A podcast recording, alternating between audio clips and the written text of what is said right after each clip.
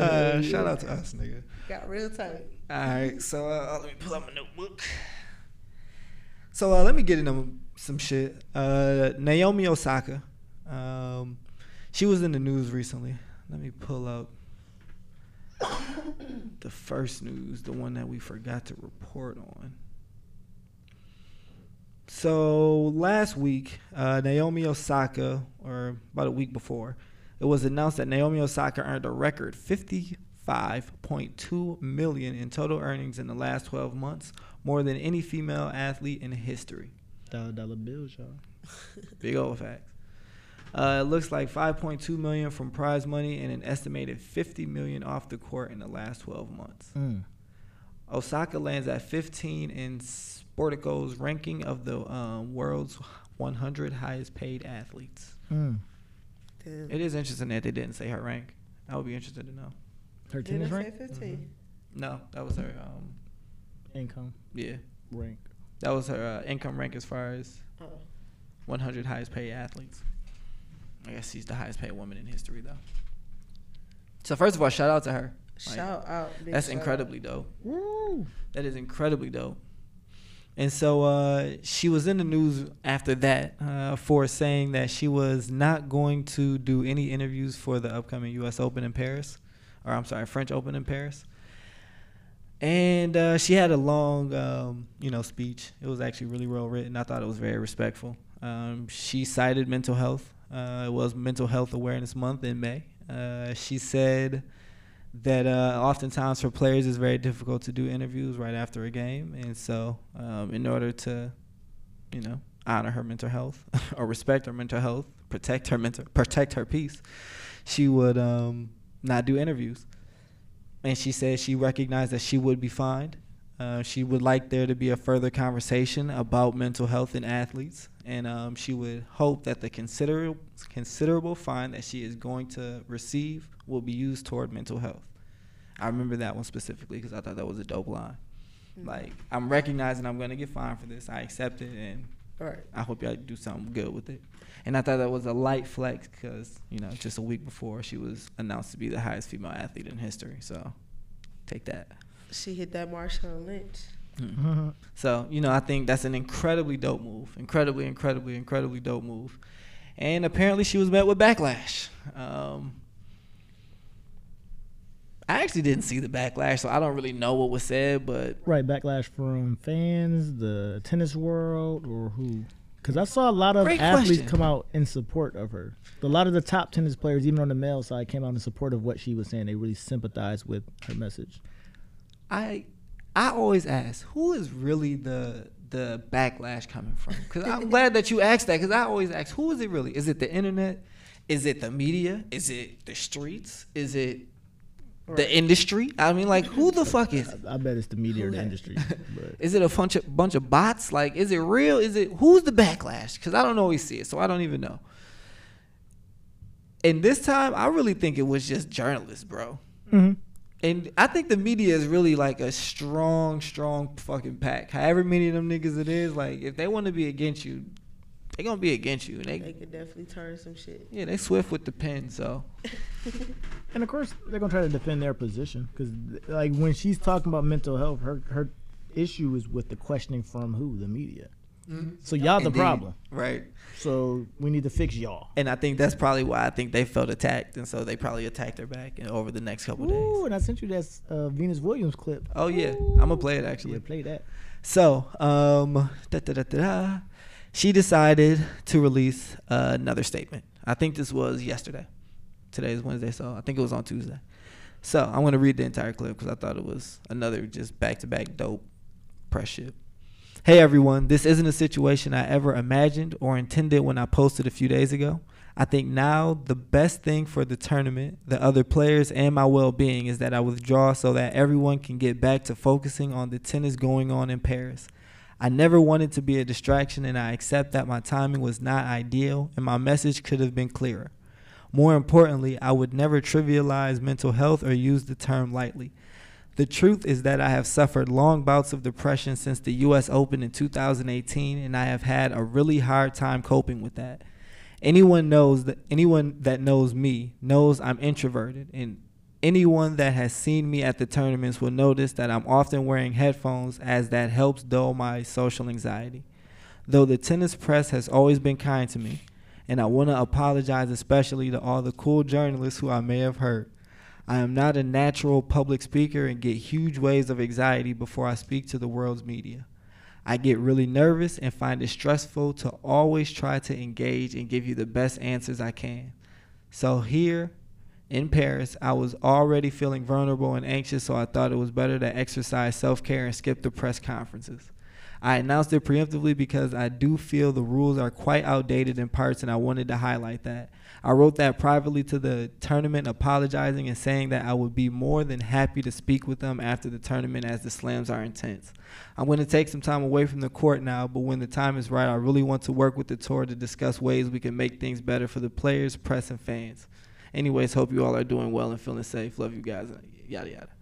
I know that was like really long, and I'm not about to like break it down piece by piece, but honestly, I feel like every part of it was tough and I really felt bad.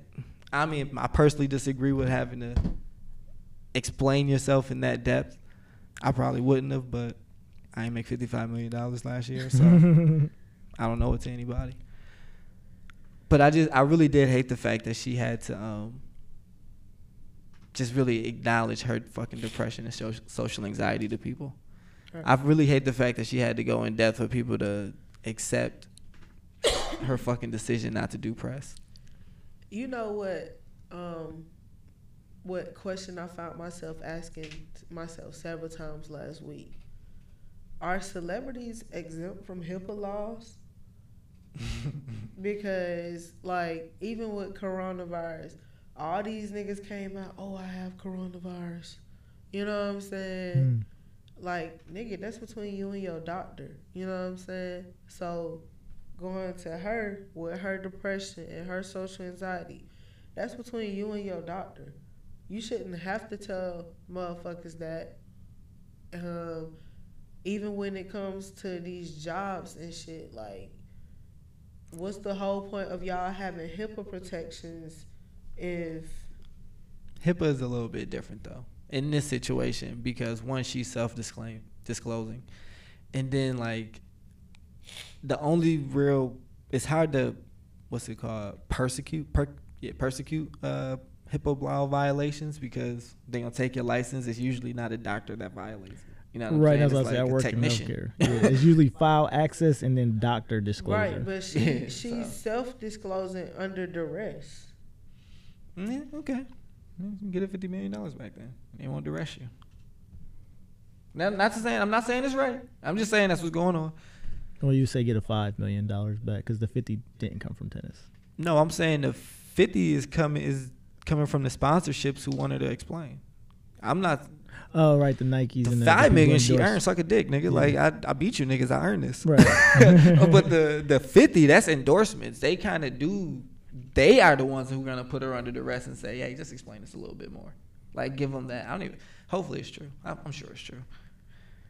I'm not sure it's true, but I'm confident it's true. So I used to think that you didn't have to. You don't have to explain. I think it's good that people explain in that depth because you. I realize that with the platform, there are people from all ages and and how we just talked about walks of life who process differently. So when she gave that statement, it's people you know that's 18 who see that statement to you know beyond.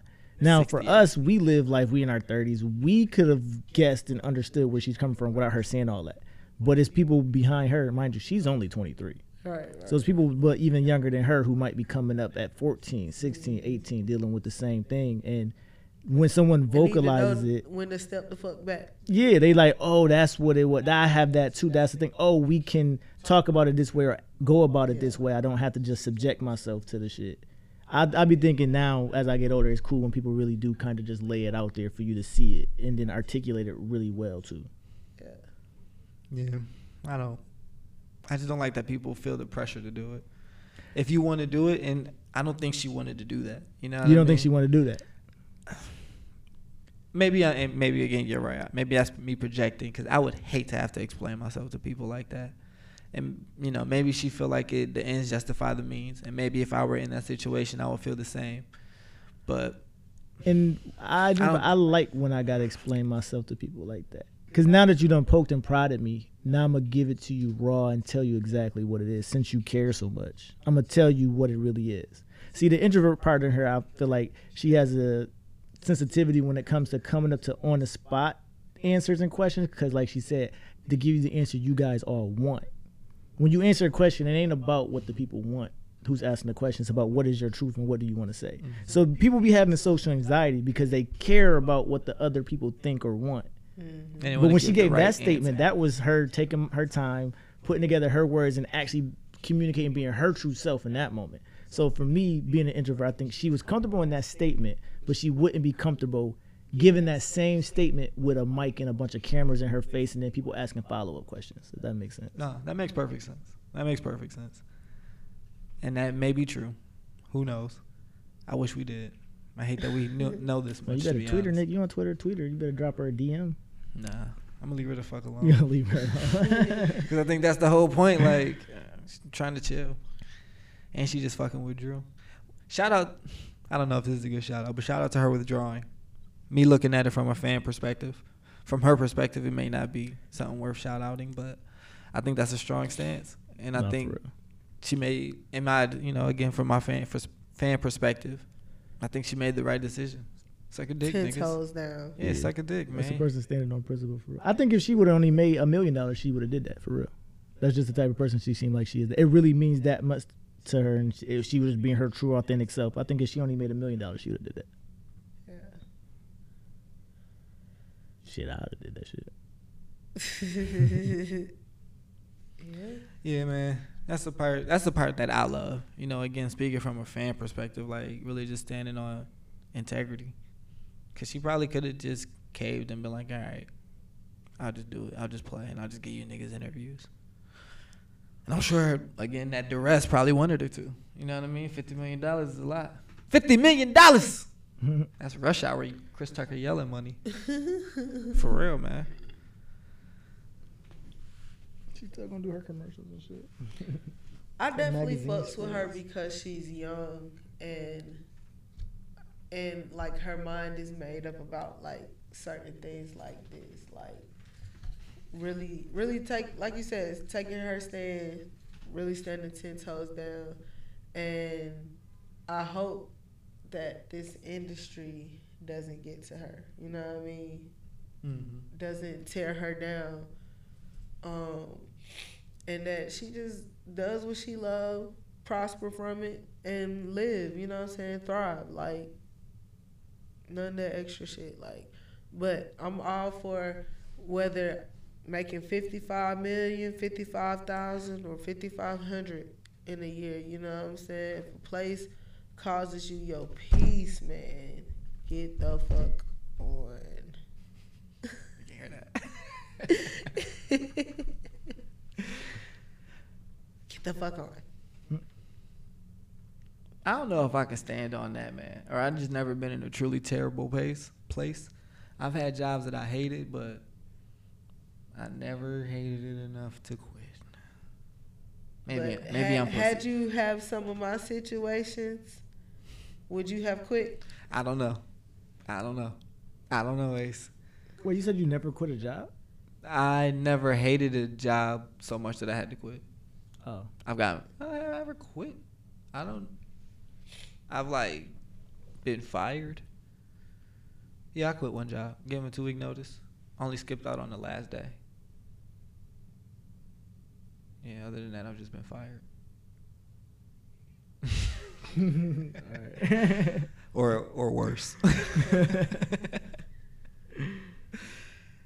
Uh, let me play this uh, Venus clip. So this is recent, right? Mhm. Okay. So this is in. I don't know the, what the question was, but this is her response, and I thought. How do you deal with the media? Here you go. For me personally, how I quote, how I deal with it was that I know every single person asking me a question can't play as well as I can and never will. So no matter what you say or what you write, you'll never light a candle to me. So that's how I deal with it. Um, but each person deals with it differently. Yeah. Suck Boss. my dick. Suck Suck my dick, nigga. Y'all niggas whack. You can't even light a candle to me, you bitch. niggas who can't do critique, bitch. Or as my friend said, you hoes could never. So, you know, again, man, leave people alone. Like, and then I, I want to shoot the, the journalist some bell, and I always try to like think of it from the perspective of they just doing their job. It's kind of they gotta ask the questions. But, I wish they got better. assholes. I wish it was different. I'm not gonna say better. I wish it was different. I wish they were more creative. I guess. I guess we don't. We know. So again, to, to young Segway sign, Dame Lillard, right? He just did an interview, and they asked him. You know, he scored 55 points last night. This nigga hit 12 threes, broke the record for most uh, playoff three pointers. Uh, his team went into double overtime in the playoffs uh, versus the Nuggets. He doing everything he can to get them niggas, you know I mean, the game. They lose. Heartbreaker. Again, double OT. Heartbreaker lose. They they make some bad plays at the end of the game, the Blazers do, and lose the game. So this nigga got to do an interview almost immediately after. And he looked, again, just completely dejected, man. Like he did not want to be there. And the, the- Already tired. yeah, the interviewer asking him, "All right, man, great game, Dame, great game. Oh my gosh, that was crazy. How do you feel, man?"